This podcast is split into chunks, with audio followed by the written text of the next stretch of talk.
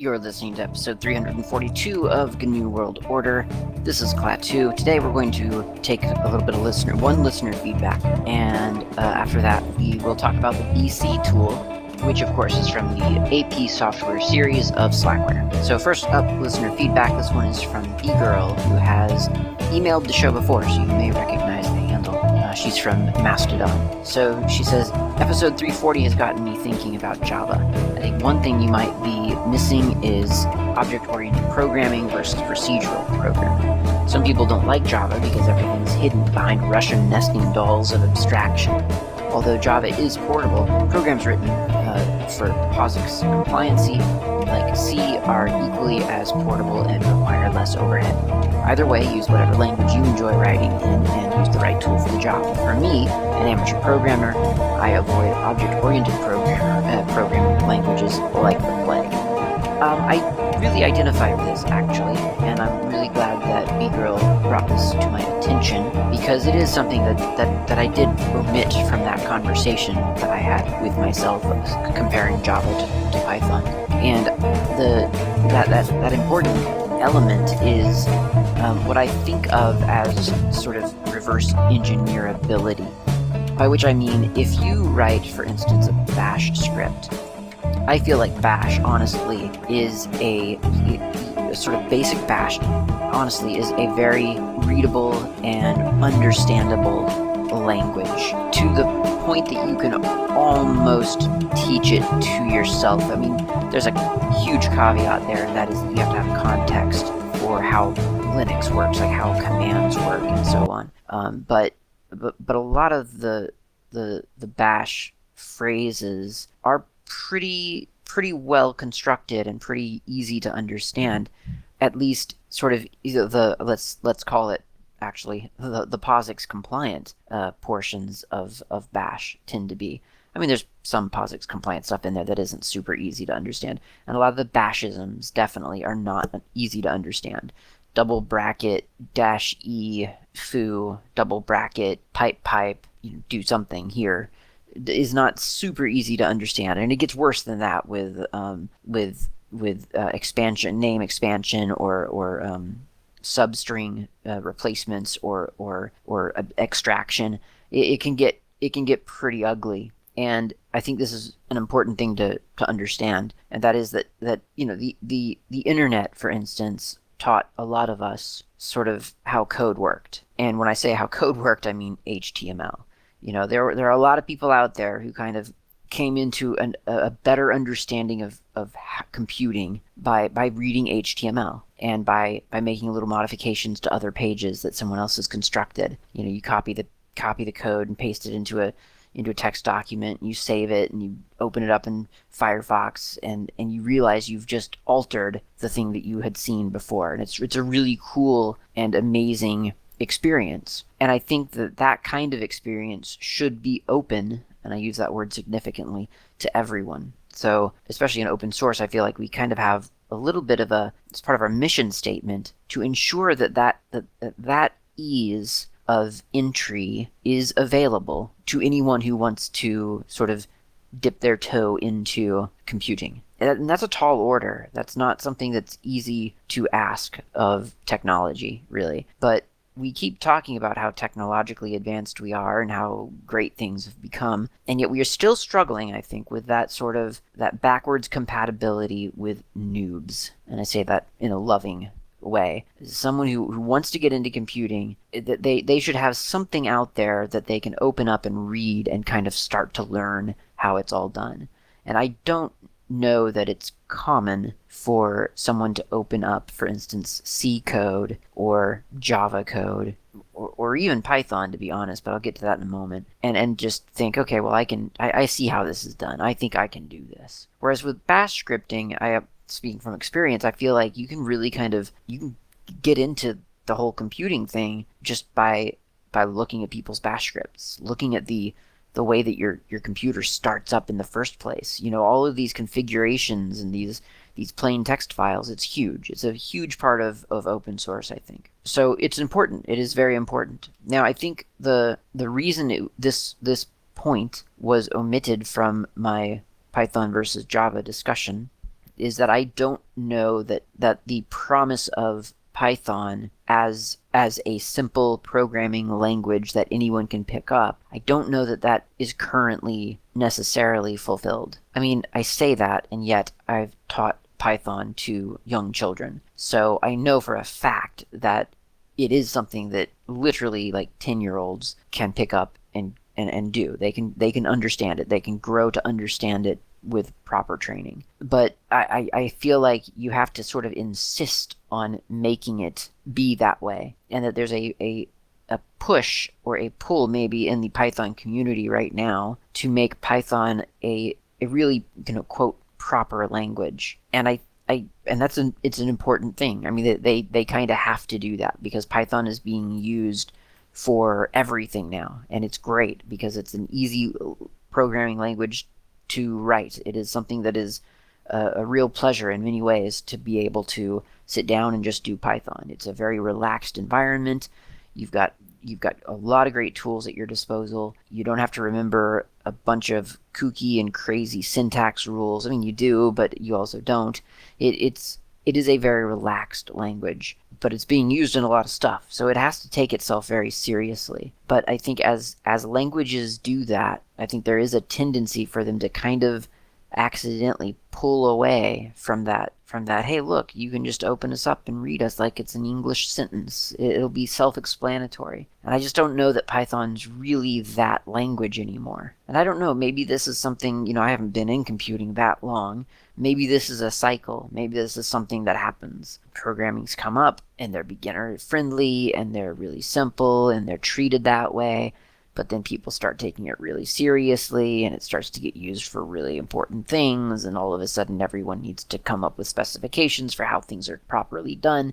And you've got all these different you know you you, you got this formalization that just wasn't there in the beginning. And and that can be pretty difficult for a new person to come into like if a new person stumbles into the professional side of python i don't think they're going to see a bash like scripting language that they can easily read and reverse engineer. They're going to see object oriented code with decorators and class instantiations and all and constructors and all the things that you do in an object oriented language that, that truly makes no sense without a whole lot of context. And that's kind of uh, what a lot of Python is now. I mean, even simple things like uh, an example that I, have kind of noticed recently. Pip, you know, Pip, it's the package manager for Python. It's been around for a while. If you want a Python library and you don't want to get the Python library from your package, your, your software repository, because you're maybe you're afraid that the software repository is too old of a version of that library, or maybe you want to manage your libraries in a virtual environment, so you just want to do it locally, whatever, pip is your answer, right? So you do pip install foo. Yeah? No, you don't. So now Python is saying that you know, sort of Python, meaning sort of like, I don't know, the governing body of Python. The, the official Python method of using pip now is python-m pip install foo. And that's because pip is uh, essentially a module, and when you're when you're executing pip on its own, that's a deprecated action, and it's treating it like an application. Whereas Python or pip, somebody turned it into a library or a module, and and that's the appropriate way to execute pip now. And and once again, this is an important and great thing that they're doing because now, you know, if you're telling your your your users, "Hey, look, I don't want you to write applications. I want you to write libraries." And that way we all have a collection of really really useful libraries that we can borrow from each other and less work has to be done by each of us. And that's obviously a great thing. At the same time, it's a really advanced topic. That's an advanced concept for someone who just wants to make um, their computer, I don't know, do whatever, stay awake while they're watching uh, a movie, but they don't want to turn off their um, their their screensaver settings, or or maybe they want um, a, a little calculator that they that they want to program themselves. You know, whatever. They they want something of their own, and they don't understand how to do how to make those things a library. They don't even understand how to get Python out of a single file because the, the, the book that they were reading told them, you know, has, has only covered putting everything in one file. So, in other words, what I'm saying is that while it's really cool to say that object oriented is indeed an advanced topic and something that, that is not let's say user friendly or or new user friendly anyway, which I totally agree with. Um, I don't know that I agree with the idea, for instance, that that Python um, is is any longer the embodiment of of that. I think Python is kind of your bog standard object oriented programming language now. Now, I, there are important exceptions here, and I'm going to address them right now. So, one is that, well, Python still offers the opportunity for people to ignore all of those, uh, all of that sort of, all of those standards and things, and and just to write what they can, and that's great because you can't you can't really do that in Java, right? If you want to write a simple Java script that's not object oriented, you cannot can't just write that. You're to have to you have to make a main class, you have to do all of these things. Oh, but wait, maybe that's not exactly true because there are subsets of Java that do enable simplified um, scripting practices. So, for instance, processing.org. If you go to processing.org, you can download their little IDE. It's a simplified Java, essentially uh, Java. Well, it's a simplified Java IDE, is what it is, and and it sets you up with I think two classes or two functions really. There's a start, I think, or a setup, and a run or a loop, whatever they call it. And the setup is where you set up all of your variables, and you maybe you make some, you know, you import some libraries that you need, whatever you need to do there. That's kind of the run once section. And then after that, after it runs the setup once, uh, when you press go, then it, it looks to the uh, the the loop, the the run, whatever they call it. Uh, we'll call it a loop uh, and that just loops through that function. So whatever you do there, of course, it's going to keep repeating. Um, and from there, you can jump off and make your own functions and so on. So it's a lot like if if I dare say it's like Lua uh, in a way, um, where you where you've got sort of your, your, basic functions that that you can kind of count on running. And then I I didn't mean Lua. Sorry, I meant Love, the the graphical uh, game interface for Lua um, where you've got your sort of your, your main function that you know that it's going to run once for your setup, and then your your loop where you know whatever you put into that loop, it's going to show up on the love the little the little screen that you that you're exporting after you're programming it. So it's it's really really nice. It is retroactive. It's it's it's fixing you know sort of user interface errors with the Java language. Processing.org is where it's where it's at. You should check it out. Um, and it's great. It's it's fantastic, and I think that the the opportunity there for languages as they become more complex, the opportunity to make sure that there's that entry level version of that language is a really important thing and a very noble effort. And I'm sure there are really good ones that do that for Python still. My fear is that Python has a reputation for being very beginner friendly, but it has moved on from that niche. And I don't know that we have that niche filled in such a way that we can separate it from Python. In other words, if you're a new user or a new programmer and you want to get into something and you hear a lot of buzz about Python, and so you go and search out whatever resource you can on Python.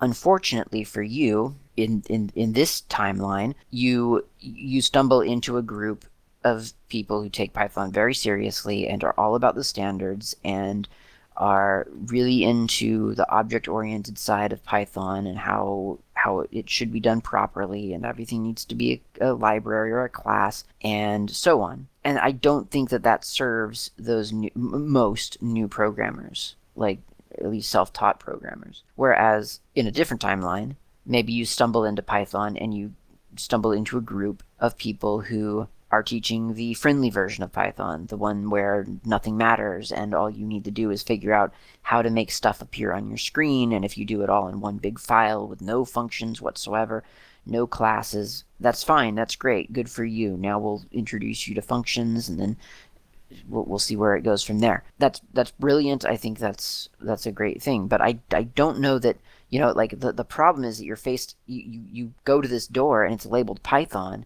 and you just don't know which of those two realities you're going to find on the other side of the door. You're going to open it up and you're going to go into something that's calling itself Python and you don't know which Python you're getting. Whereas with with Java, I guess, you kind of know what you're getting, right? You go into Java and you're getting the super serious Java stuff, like the boring Java programming, serious coding. That's what you're in for. And so I wouldn't tell necessary I wouldn't tell not necessarily. I would not tell a new programmer to go look at Java as their first language. Just wouldn't do it. Would I ref- would I refer them to processing.org? Yeah, actually I would. I think that's a great starter. Would I refer them to the Python equivalent of that? Yes, if I knew what that was. So I think that's actually my I guess that's my problem is that I don't feel like languages are necessarily identifying clearly where where the where the beginners can get on board. And and of course there are different beginners, right? There are people who are going into programming because well, they're ready for programming. They've taken math classes and they know what they know what a function is already and they, they know that concept and they're ready for this. And then there's people who stumble into it because they have to for work or because they they think it would be fun if they want to someday become a video game programmer.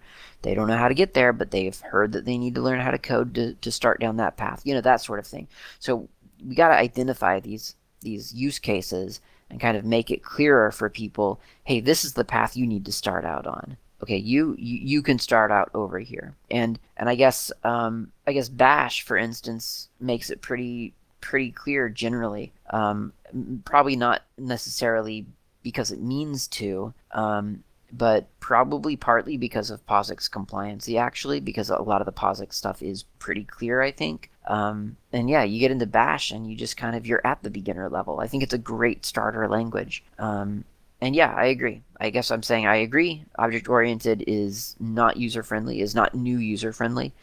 Uh, and we need to clearly identify who we're targeting with different sort of versions, air quotes around that, of, of various programming languages. Okay, that's the listener feedback section. It's time for coffee. Let's do that, and we'll come back and we'll talk about BC.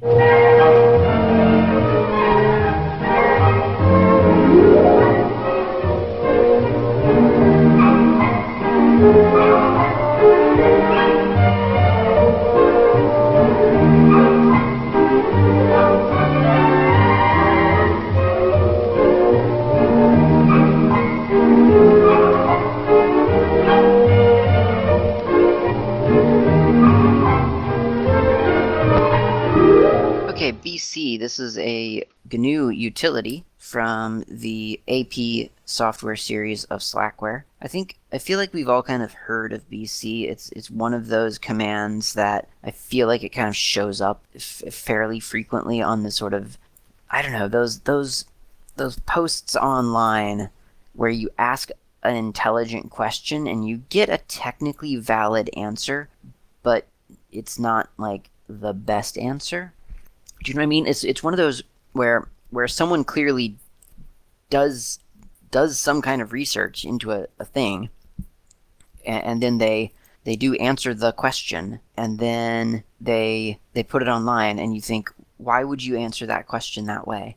Like that is that is obviously not the the, the, the sort of the best answer or at least it's not a complete a- answer.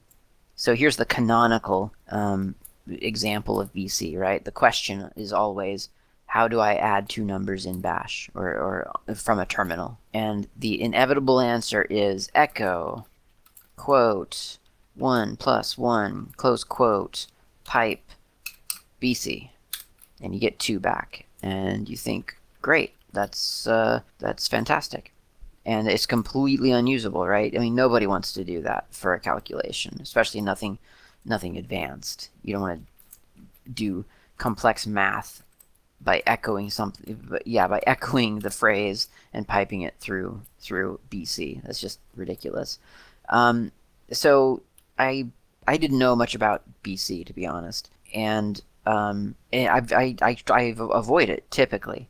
I did remember an article on uh, opensource.com about from 2016 by dave taylor who I, I i know from i know that name i don't know the person from Linux Journal back when that was a thing. And um, there's this article about an interactive calculator for the Linux command line, and it's kind of a this sort of weird sort of sort of hack around ever having to use BC, and that's kind of funny because um, I, I feel like a lot of the things online that I that I do find about BC are either that stupid echo example that I just that I just referenced, you know, just echoing two numbers and piping it through BC, or it's it's a a hack around just not not having to use BC. Uh, and and even in the comments of this article, there are a bunch of there are some great comments, but it's all about how not to use BC. There's there's one from a person named Wei Lun Chao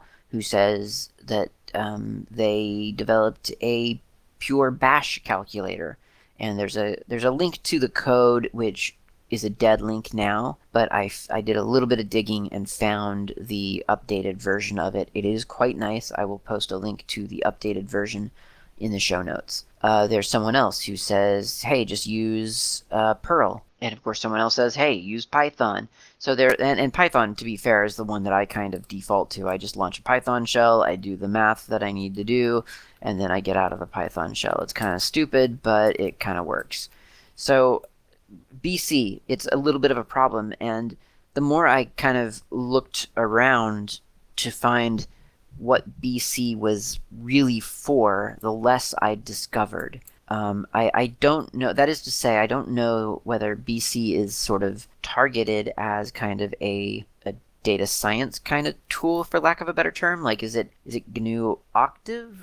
Is it numpy? Is it like what it, what exactly is the what's what's the target use case here? And i don't know enough about any of those worlds to even recognize you know any kind of similarity or or or even just to kind of get a feel for what someone might see in bc well as is often the case there's documentation for this tool and we can look at that and discover quite a lot about the little tool called bc and that's exactly what I did. So if you go to gnu.org slash software slash BC, you'll find links to the documentation. It's very elucidating. It doesn't answer my question of sort of who uses this for what. But then again, I don't know that the documentation could possibly know that. I don't I don't I don't know why someone writing documentation for BC or even the person who writes BC would know necessarily what people are doing with the tool and I guess maybe, maybe I could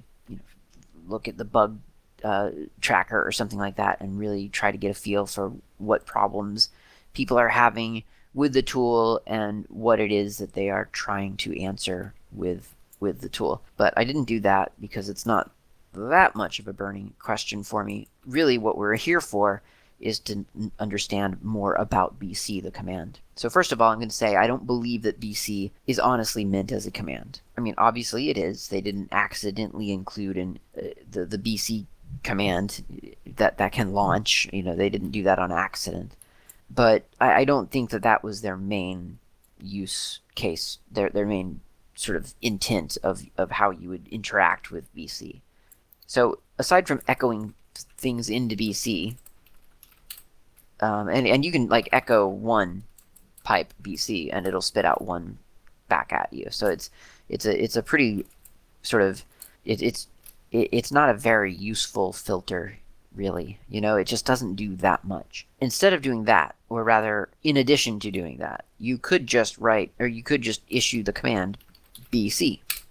That spits out some copyright and licensing information at you, and uh, it, it dumps you into a, a, a completely empty session, sort of interactive session with BC. You can type stuff like, I don't know, uh, 20 minus 5, 15. It, it, it answers. Uh, 23 times 8, 184. So all kinds of things you can do here. It's, it's basically a calculator. Uh, that's kind of fun. So let's try advanced functions like, I don't know, cosine so I'm going to just do COS, assuming that that's this won't work, but pretend like we're just kind of hacking around and messing around. So COS parentheses 90 close parentheses. Runtime error doesn't work. Okay, so that that's that's a no-go. Uh, so we'll quit. We'll type out quit, and then uh, we'll look at the man page really quick. And we see from the man page that there aren't actually that many options here. You can do the interaction, the interactive mode. You can force the interactive mode. Well, we don't have to force it. We just got it anyway. You can do a dash dash mathlib to define the standard math library. You can also do dash dash standard to um, be more POSIXly correct. Uh, and that's about it, really. I mean, there's a couple of other things in there, but it's, it's not really that big of a deal. So if we do bc dash dash mathlib, we discover that we get well. Now we're back into the interactive uh, interactive session. So it's a little bit like Python. If you've ever played around with Python, you type in Python and you're at this sort of Python prompt, and you're inside of this thing called idle, and you can try out your your different Python commands or, or Python statements that you want to see what they render. So this is a little bit like that. And of course, we, we can we can do the, the, the math, the simple math still. That's that still works. But with mathlib, we, we inherit some extra little functions. And those functions are described in the manual. I will go back to the first page over here. And there's uh, down near the bottom, after it describes the, the language itself, which we'll get into in a minute, there is uh, there is a list of math library functions. And sure enough, my math library functions, um, not there, there aren't it's not blowing me away here, but there are some. So there's s parentheses x close parentheses, and that's that'll give you the sine of x, x in radians. Uh, c and then parentheses x, the cosine of x. A is the arctangent. L is the natural log. Uh, e is the exponential function of raising e to the value of x, and then J is the I don't even know how to say this. The that's how that's how that's how far beyond my math understanding this already is. Uh, the Bessel function, Bessel function of integer order in and x. Sounds exciting. Um, okay, so I'll go to um, back to BC here, and we'll just do a C nine, uh, parentheses 90, and that gives me negative dot four four eight zero seven three six, which sounds roughly correct to me, given given no other information. I'll just type into um, web search engine here, uh, what is the cosine of 90? Uh, that did not work. Alright, I'll go to a different web engine with a little bit better um, instant instant calculations. Yeah, ne negative zero. Uh, yeah, negative zero dot four four eight zero three seven six and a couple of other numbers. So yes, that that does appear to be correct. So already we, we, we've, we've got a couple of bonuses here. We've got some new functions that you can play around with. Um, you can also define your own functions, and that is done with the define keyword. And you can create, um, well, a function just like you would in any other in any other programming language, uh, except of course you've you've got to think in terms of, I guess, um, in terms of of the BC the BC abilities. So for instance, we can do um, maybe an absolute value function. Let's do that. So we'll do a define abs and then parentheses in close parentheses and then we'll do a curly bracket, a curly brace, and then we'll hit return. I don't know if that return's actually necessary, but I'm, I'm hitting return there. It's probably not.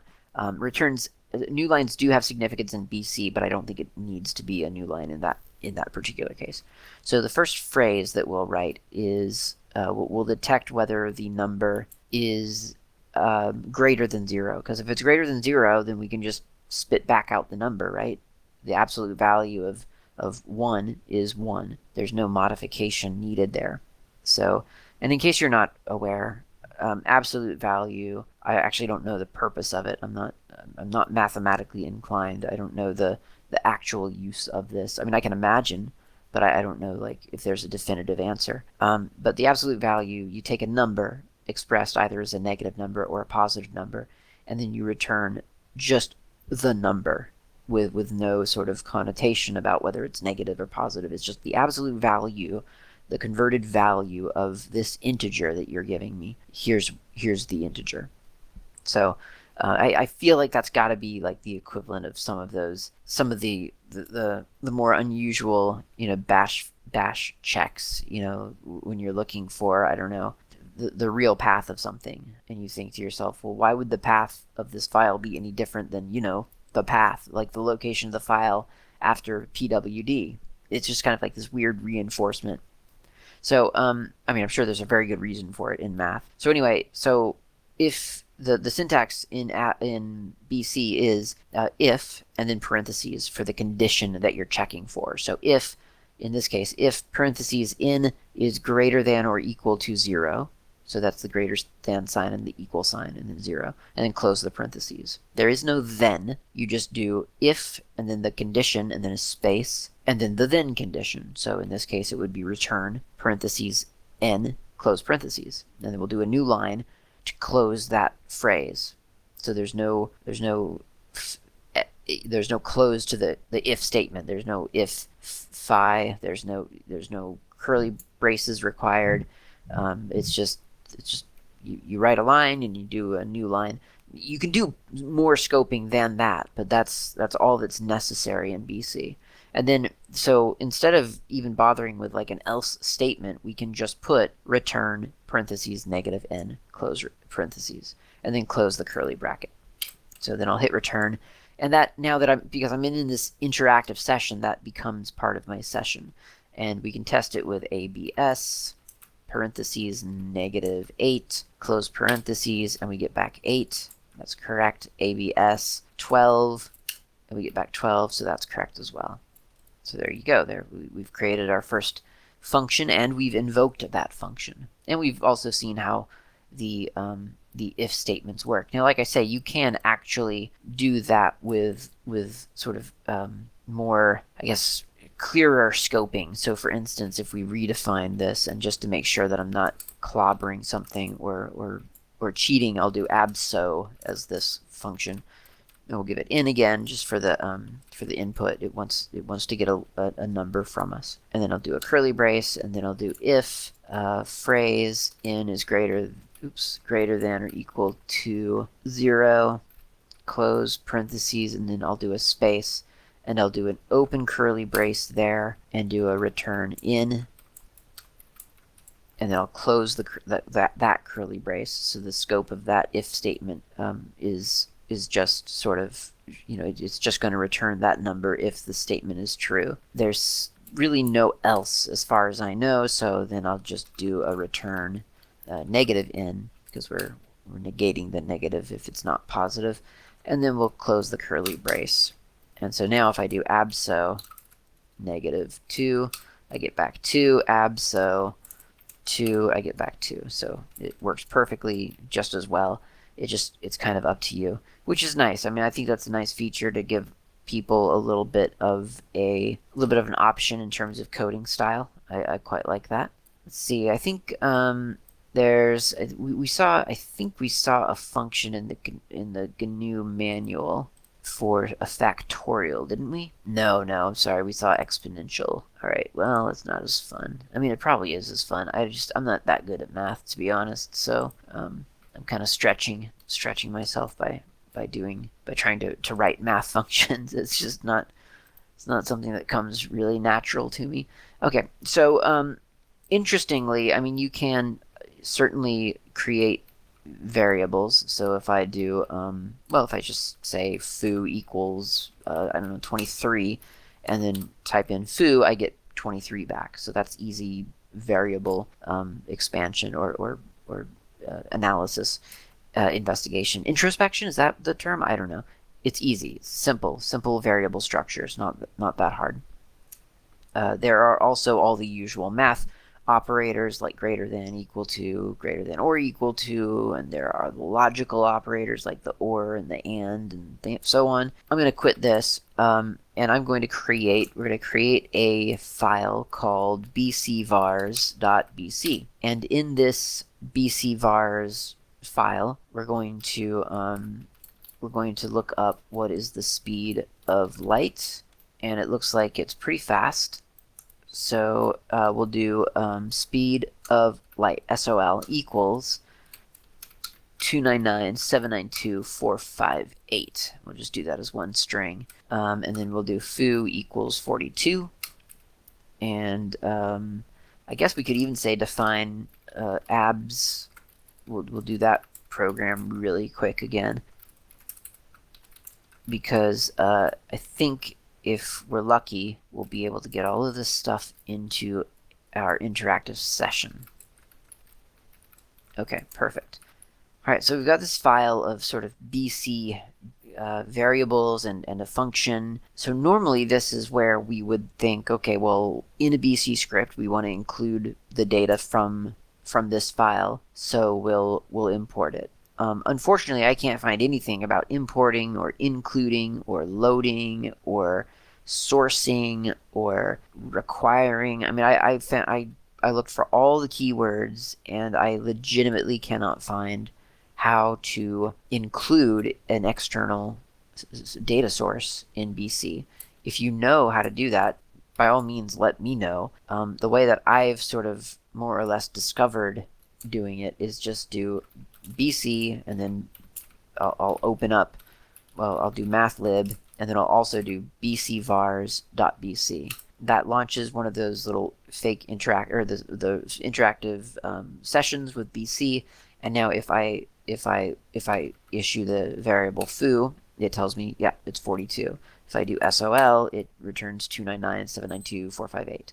If I do um, what was it abs abs minus 128, it returns 128. So all of the data in um, bcvars.bc was loaded into my session. So, I mean, that's a lot like including it. Um, I get to include it along with the normal mathlib. So if I do, for instance, C for cosine, remember, and then foo, I get back negative dot three nine nine nine nine eight five three one, which I'm assuming is the cosine of 42. So, so you know, I, I get I get everything that I need. I just I don't know how to make that happen without just copying and pasting a, an entire file into the file that you're actually running. So that that puzzles me a little bit. But that's BC. That's as much as I know about BC, and honestly, that's almost all there is to BC.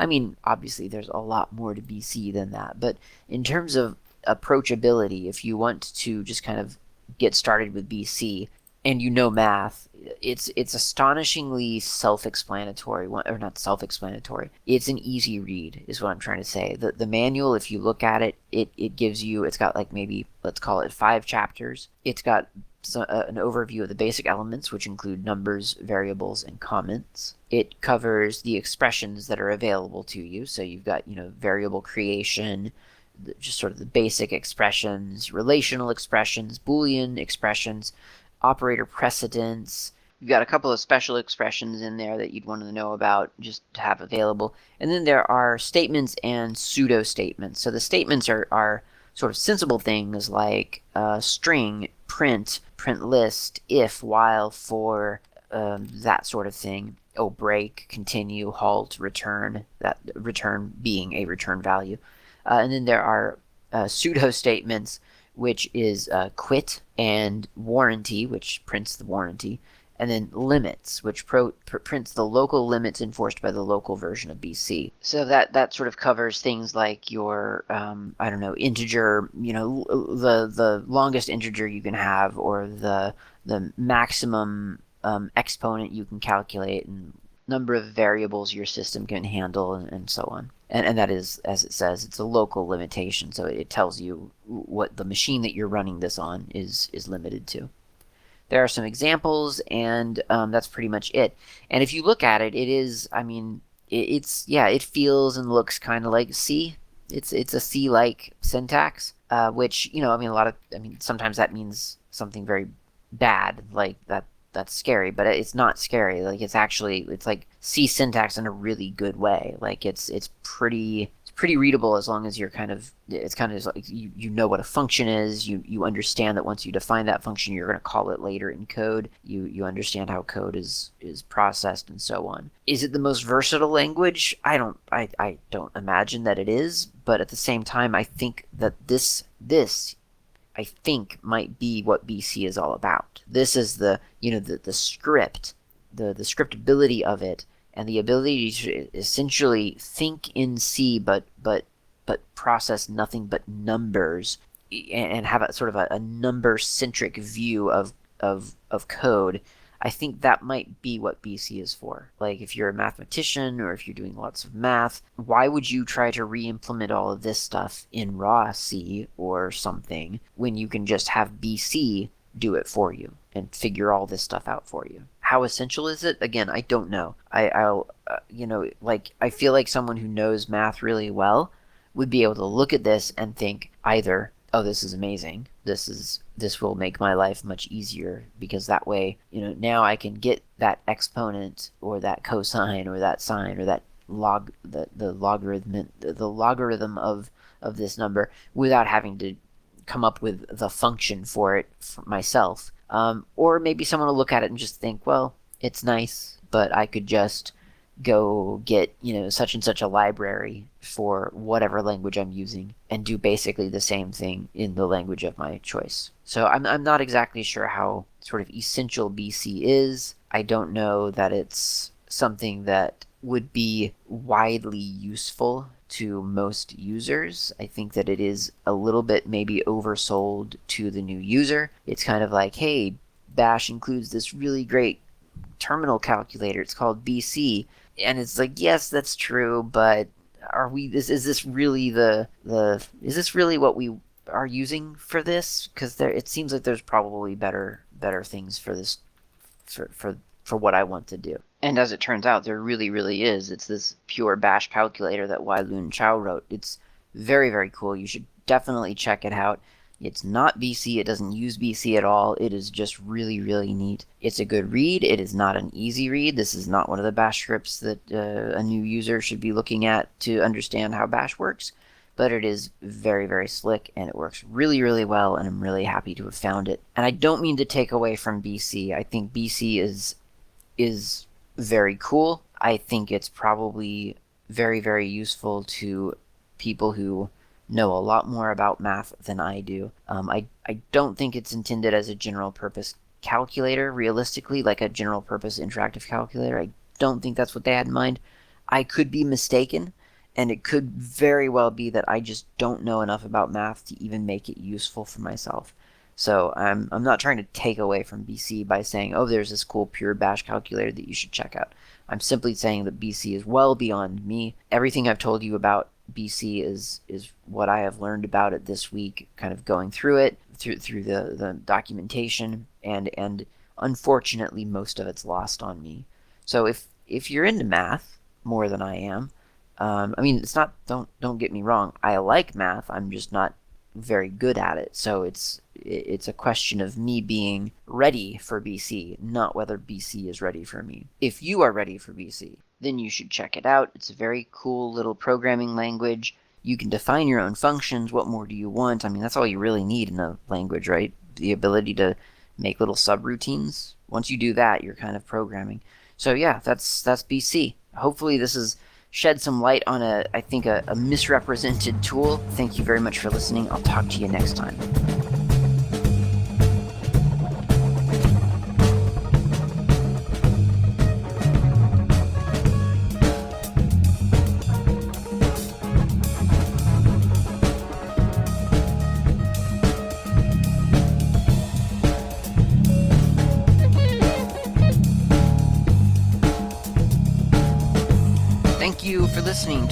World Order Cast. This has been Klaatu. You can reach me on IRC. I'm on the Freenode network usually in channels such as Oggcast Planet, Slacker Media, Slackware, a couple of others. My nick on IRC is not Klaatu. You can also reach me lately on Mastodon. My username there is at Klaatu at mastodon.xyz. Of course, you can email me at klaatu at member.fsf.org. That's klaatu at member.fsf, as in Free Software Foundation.org. And of course, you can visit my various websites, GNUWorldOrder.info and SlackerMedia.info. I will see you next time.